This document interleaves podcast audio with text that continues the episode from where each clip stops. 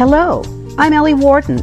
Welcome to the Heart to Mind Transformation Station, sharing stories related to the importance of building legacies that lead to greater health and wealth within your family. Come on, get on board. Hello, and welcome to the Heart to Mind Legacy Transformation Station.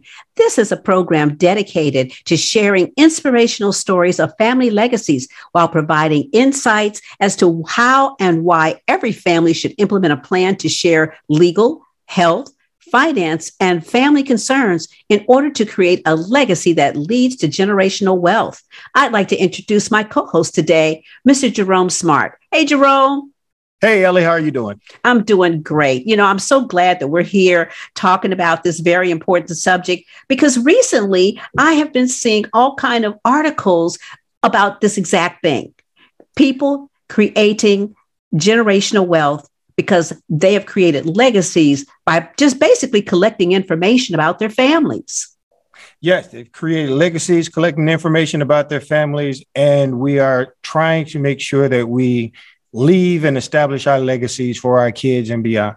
Exactly. Um, uh, you know, I want people to know who you are. So give us a little bit of information about yourself. Okay. You know, they always say uh, when you start talking about yourself, the conversation goes really long but really fast.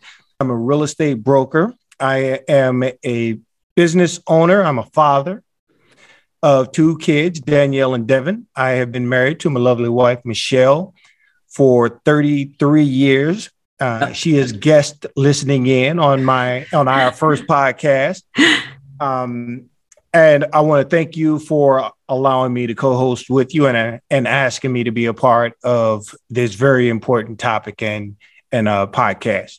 Well, you know, Jerome, you and I go way back to other radio stations and radio programs. And I was always impressed by the fact that even though you are an insurance agent, broker, something like that, you continue to work in the community to share information with people that you feel need to know more about what's going on and how they can work to create legacies that lead to generational wealth. Very much so. And, you know, insurance at the heart of insurance, it's really about protecting the things that matter most to you and it, it just became an important topic for me to you know want to make sure that people in the community understood a little bit more than they historically have yeah, that is very true. And you know, it's interesting that you speak about history because our first guest on our show today, oh boy, you talk about having family legacies. Mr. Chauncey Spencer II, he not only has one legacy in his family, he has two. His father was a Tuskegee Airman, and we all know the the absolute fame of the Tuskegee Airmen. And but a second one was that his grandmother was a famed poet in the Harlem Renaissance. Now, how often does that happen that you get two legacies in your family? You know what? I believe that when you have a family and a culture and an environment that prioritizes establishing your legacy, it becomes common. It's not as common in our community. Uh, so it's definitely probably a you know a surprise or or rare to have someone like Mr. Spencer and his legacy of, on both sides of his family but you know it's not common in our community yeah so the, we don't prioritize the legacy. But then also within the african american community oftentimes we don't share the story or we never knew the story. Yeah that's that's a big part of family reunions and the purpose of family reunions back in the day. You had the tree and the matriarch of the family she came every year to the reunion and added that person that was born during the course of the year and made sure that if anyone was missing on the tree that they were added in. So yeah. That's really important too. And that's the second part of what we want to do. We, we want to talk about inspirational family legacies because it is so important for us to know what other people's families have done. But just as you said adding on that information is key to families creating legacies that lead to generational wealth. If we don't know information about our own families, how are we ever going to share that? You know, when the time comes, you know, as we talk about when you reach the great beyond, it's too late to be telling people what your PIN word, your PIN number, and your password is. Exactly. And, you know, you can't share it if you don't know it if you don't know it. Well, we're going to take a listen right now to the interview that I did uh, with Chauncey Spencer II, because believe you me, this is a man who knows his family legacy. Let's take a listen. Today, I'm here at the Mississippi Aviation Museum in Gulfport, Mississippi, with a man who himself is a legacy, Mr. Chauncey Spencer. And he is going to tell us a very interesting story about his relatives and the wonderful legacy that they have left. The thing that's interesting about Mr. Spencer is that he not only has one legacy, he has two legacies in his family, and we're going to delve into both of them. Thank you so much for being here today. Well, thank you for having me. We're going to talk about your relatives. I don't know how that makes you feel. It makes me feel very proud and humble. It, and humble. We like that, that it does make you feel humble. Absolutely. Me, and this is the thing tell our listeners about your family. So, a little bit of my family. My grandmother is a poet of the Harlem Renaissance. Her name is Anne B. is in Bethel, last name Spencer and she was instrumental in starting the first chapter in the state of Virginia for the NAACP. When W. Du Bois and James Weldon Johnson came to her home, Du Bois was asked to come there to speak at the graduation for Virginia Seminary and College. And of course, we know back then blacks couldn't stay in hotels. We had no motels, so you had to stay at somebody's home. So they made arrangements after finding out that Spencer's had inside plumbing that it would be a comfortable place for Du Bois to stay and that is amazing when you start to think about it. You're, sp- you're speaking of Du Bois and people that we know as fantastic legacies. And here, your grandmother, my grandmother Anne Spencer, poet of the Harlem Renaissance, right, was just having them as house guests. Absolutely, that's amazing. Yes. Now tell us about your father. So my father uh, is instrumental in breaking racial barriers. Uh, not only in aviation, but in schools, uh, in police departments, uh, in city administrations. Um, he's a person that believes in no color. He doesn't believe in being called black or white. He believes that he's part of the human race and he is an American. Absolutely. Tell us more about his role as a Tuskegee Airman. Uh, so, my father is a Tuskegee Airman, and n- not only is he a Tuskegee Airman, but he made it possible for there to be Tuskegee Airmen because he got his pilot license in Chicago in 1936. He and Dale White made a uh, 10 city tour to the South to encourage the black colleges to get involved in aviation at the ground floor, which ended up being the Civil Pilot Training Program until they attacked Pearl Harbor on December the 7th, 1941, and then they turned it into the War Training Program, which ended up being the Tuskegee Airmen. In this world, a lot of people don't understand why we need to have a separate designation for them. Tell us a little bit why that was important. Well, that was important because if we know our history, we go back to Reconstruction, uh, where prior to that we were considered, as African Americans, we were considered three fifths of a person. And so we weren't equal to white America. And so we were treated less than as what we would be called as second class citizens. And that was really important because at the time, with us being thought of as being three fifths of a person, we obviously couldn't rise to the level of superiority of the others. Isn't that what really made the Tuskegee Airmen so uh, amazing? Well, I think more so is because they were so educated. The majority of the Tuskegee Airmen had at least bachelor's degree. Many of them had PhDs. And so when they selected this experiment, because it was called the Tuskegee Airmen Experiment, now we clean it up and call it the Tuskegee Airmen Experience. But it was an exper- it was an experiment that uh, the government decided that okay, we're going to go ahead and give this group of people a chance because Franklin Roosevelt needed the so-called Negro to vote for him because the Democratic Party was founded and created by the Ku Klux Klan. So if we go back prior to Franklin Roosevelt, all blacks voted for Republicans from from Abraham Lincoln. And that's an interesting point that you bring up. Many people may not realize that African Americans used to vote Republican overwhelmingly. Yes. And that there wasn't a change until. There wasn't a change until 1932, uh, after the Great Depression, where Franklin Roosevelt was the president for more terms than anybody, where they created term limits. He was the president for four terms. That's right, four terms. And you think about that. Mm-hmm. He was doing some tremendous things, as was his wife at the time, Eleanor Roosevelt. And I just have to let you know, I'm an Eleanor as well. And I was actually named for Eleanor Roosevelt and didn't realize all of the different things, the wonderful things that she did during her time, which were considered to be very revolutionary. Yeah, but I'd have to say my vision would be more so giving credit to Eleanor Roosevelt. Franklin Roosevelt didn't care anything about integration. Franklin Roosevelt had to figure out how he could take that Ku Klux Klan party of the Democrats into a working class party of America, which ended up being African Americans to join that party because they were part of the blue collar workers. And that's where it's at. Now, uh, Eleanor Roosevelt got all her lead from Mary McLeod Bethune. That's Mary right. McLeod Bethune was her was her go to girl. Uh, and so whenever she would, when Eleanor would go into a black community, she would always call Mary McLeod Bethune and say, Hey, uh, uh, Mary, what are you doing? I'm headed to Harlem. Can you ride with me? And so that's how that happened. And so when Eleanor Roosevelt decides to go to Tuskegee, it's to look at the progress on the polio experiments. And so while she was there, Mary McLeod Bethune said, Well, check out those colored flyers. They're flying all around, but they won't let them get into the action. Wow.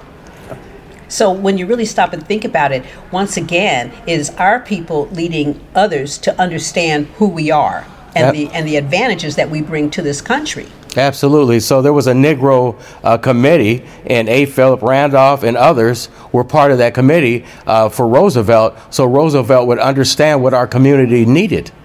Yes. And what do you think it is that our community needed back then, and how does that relate to what we need today? Well, we need unity, and it starts with ourselves. We can't blame other races for our own faults. We have to understand that we first have to learn how to unify ourselves.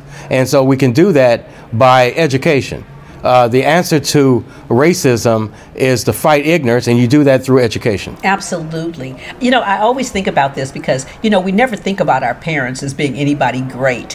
When you were growing up, did you really see your, your grandmother and your father as somebody that was building a legacy? I did. I knew they were great. I knew they were strong willed people. And, uh, as my father says, don't let nobody urinate in your face and tell you it's raining. My father knew how to do it.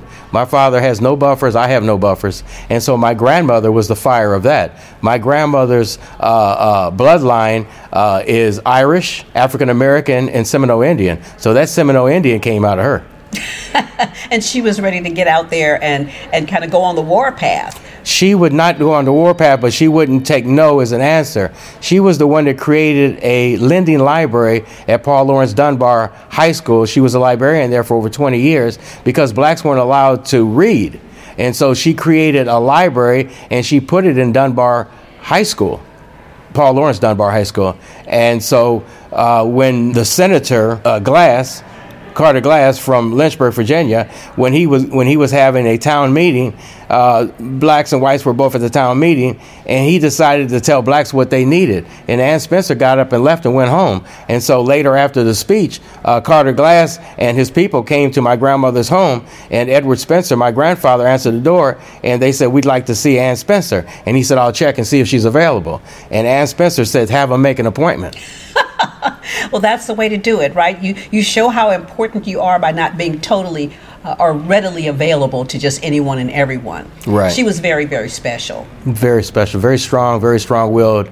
Um, she knew nothing, as she said, she didn't know anything about being poor because everybody in her neighborhood was poor. So it was not what was the difference. It was just a normal thing that everybody fed each other, everybody cared for each other, and that neighborhood on Pierce Street in Lynchburg, Virginia, was integrated. There were there were poor whites, poor blacks, and they all lived together as is often the case in the South, the difference became when you went to school.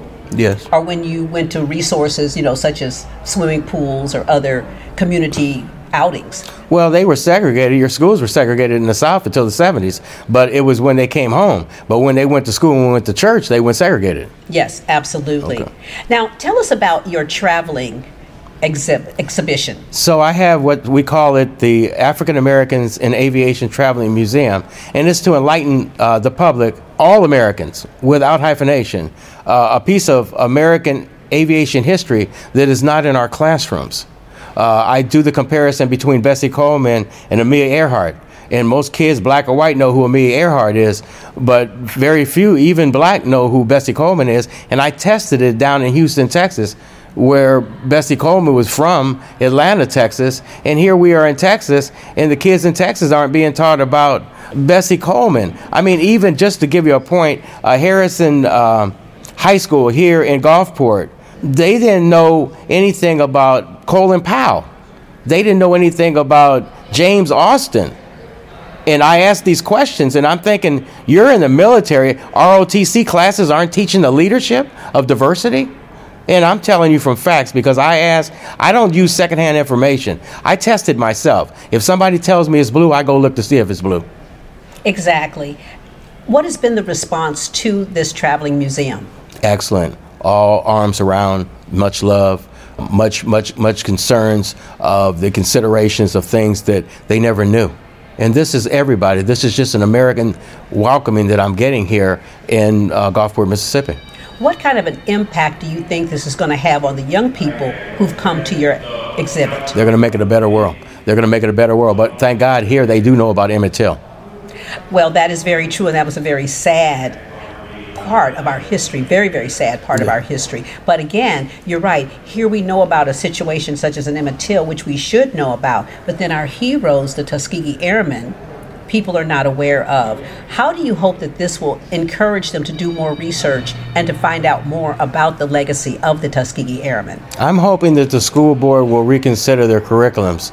Uh, the Tuskegee Airmen, uh, without any disrespect, they, they're, they're, they're high on my list.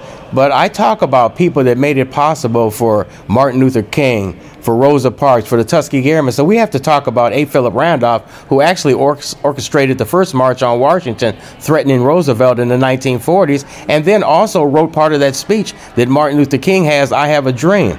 We have to talk about why they don't know about Mary McLeod Bethune, a champion in education, uh, why, why they don't know about W.E.B. Du Bois and the difference between Du Bois and Booker T. Washington. Booker T. Washington was more uh, passive and don't upset the apple cart. And Du Bois was let's turn the apple cart upside down.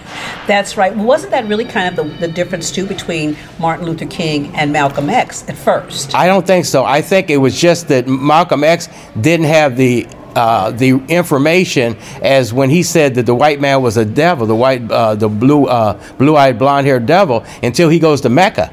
And when he comes back from Mecca, then he changed his views and he became more of the side of Martin Luther King. But the two of them, we needed. We needed a strength of somewhat militants and we needed a strength of somewhat calmness and we need to know when to use those two instruments. Exactly. That is a very good point. And it was interesting too that martin luther king while he was trying to get civil rights began to kind of move more into we need economic rights I think that it was more human rights. I think that civil rights was a title at that time. But at the end of the day, as we move forward and we see the generations now who don't know the struggles, they, they haven't had to experience segregation, they haven't had to experience blatant racism like I did when I was in the first busing program out of California in the early 60s, uh, where we went to school segregated, and then, and then the, in the mid 60s, we were in forced busing. And so I was called a nigger, I was egged, called all these names, but I lived in a very protective home that I knew nothing about it. It was a safe, safety net, but the realities of the world were not like they were in our homes. Absolutely. Where do you go next, Chauncey? The next place I leave here, I head back to uh, Palm Desert, California, to put on an event with Bessie Coleman's uh, great niece, Gigi Coleman Brooms, at the Palm Springs Air Museum on February the 12th. That is exciting. I mean, just meeting you has really been a tremendous honor. You yourself are a legacy. Do you think about yourself that way? No, I think about myself being so blessed with this tons and tons of information. They have two nicknames for me. One is that I'm a walking encyclopedia, and one of my close friends. So I knew over 600 of the original Tuskegee Airmen that were pilots. And one of the wives of one of the Tuskegee Airmen who was a mechanic, we went to. Uh, Grand Rapids, Michigan. We were invited there uh, for a GE Aviation event. Uh, actually, it was in 2012, February the 17th for Black History Month, and we and we kept passing it and going to Kalamazoo. So she said, "I'm going to give you the name. You're called Wrong Turn." So I have Wrong Turn as my nickname. well, thank goodness you weren't out there flying around with the. no. you might have ended up in France or somewhere else, huh? Absolutely. You know, or Austria or wherever. Yes. You know, but you would have taken a wrong turn. But no matter what, when they saw the Tuskegee Airmen coming, the Germans ran. They did. They were fearful of the black, uh, the black swans, the black swordsmen. The uh, they had a nickname for them, and they respected them. I don't know if they were afraid of them. I think they respected them because there was propaganda. There was dropping leaflets to blacks in, in Ramitelli, Italy, and stuff. Why would you fight for a country that doesn't even love you, doesn't care about you? You, you should go home. You, they don't care about you, and all of that. But at the same time, the Tuskegee Airmen fought for their country. It's their country. It's our country. It's one country. My father has a thing on his military pin, and it says, "One flag, one country, one people, America." That is a beautiful, beautiful saying.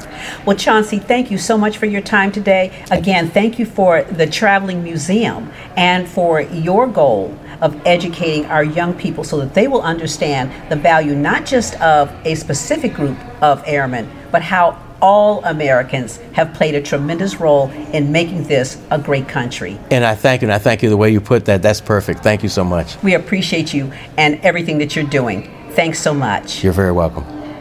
You're listening to the Heart to Mind Legacy Transformation Station.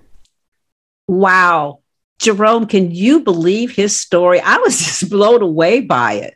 And like you said, to have a legacy story on both sides of your family that are dynamic. It's it's just amazing.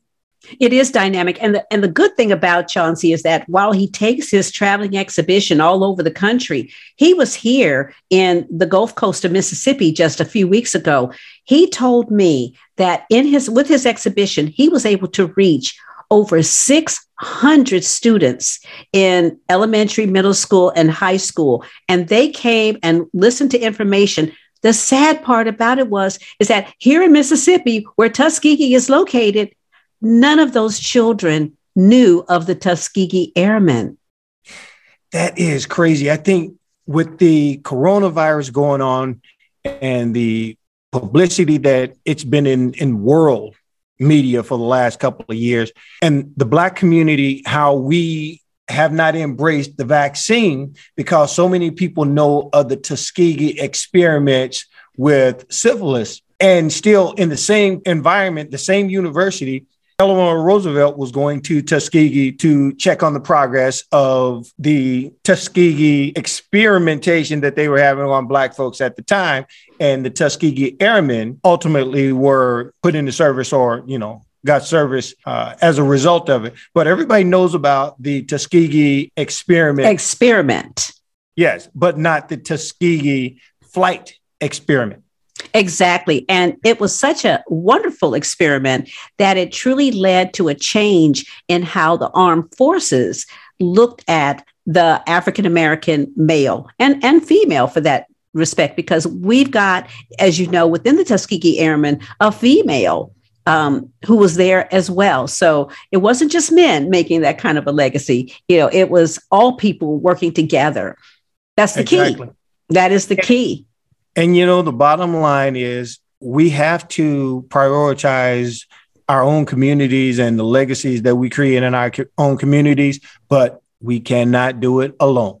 No, we, we have can't. to embrace that that support from outside of the community that does not look and sound like us. Absolutely. Well, Jerome, in your business, what do you do? What, what kind of advice would you give to our audience and to the community about beginning to create a legacy that leads to generational wealth? Uh, that starting point is it's a little bit of a difficult question uh, because I have to kind of highlight and focus, you know, what's the priority whenever I'm talking to. Most of the time, my clients come to me on an automotive insurance need or homeowners insurance need.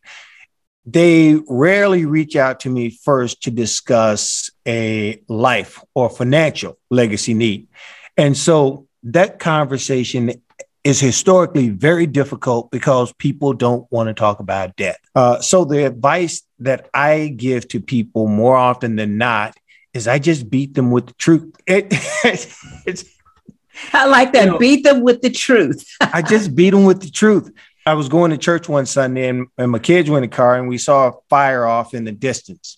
And I looked over at them and I said, Do you think when those people woke up this morning that they re- realized that they were going to be homeless by the end of the day? And you just have to make sure that people understand you can't keep kicking the can down the road. You have to start planning on what you're going to do for not only your kids, but your grandkids and beyond your grandkids. We don't think generationally in terms of how we are going to make an impact on the lives of our families and the lives within our communities.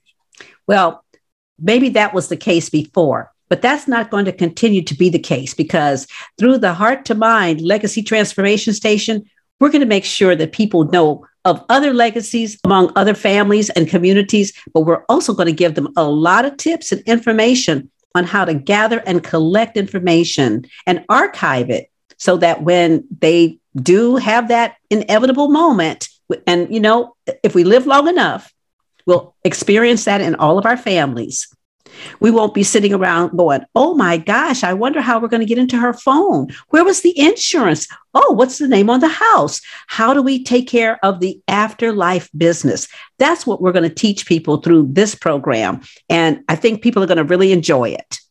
I think people are going to enjoy it. And you are an excellent, consummate communications professional. Oh. I will just get better over time. and well, I think I think as my personality comes out a little bit more, we'll have a little bit more fun with it, and and I'll get better in the process as well. Well, you know, my goal has always been for us to have fun first while we're doing this. If it becomes a drudgery, then it's not going to be any fun. And the same thing is true for working within the family. It has to be made fun, interesting, as well as confidential, uh, insightful people have to know more about their families and those stories. And that's what we're going to bring out in subsequent podcasts.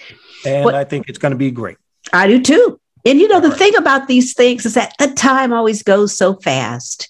You know, uh, we're at the end are of this done? show. We are done. Oh my! This goodness. week, I this just getting warmed up.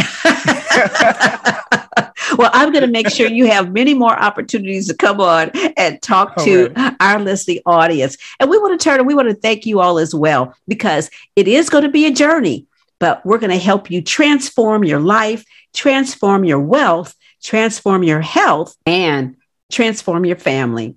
This has been Ellie Ward. We're going to help you create a legacy. That's right. Exactly, Jerome. exactly. All right. Well, I'm Ellie Wharton with my co host, Jerome Smart. And we will check you out next week. Thanks for listening. You all have a good one. This has been the Heart to Mind Transformation Station. I hope you enjoyed today's program. You can also find me on LinkedIn, Twitter, Instagram, and Facebook. Tune in again next week.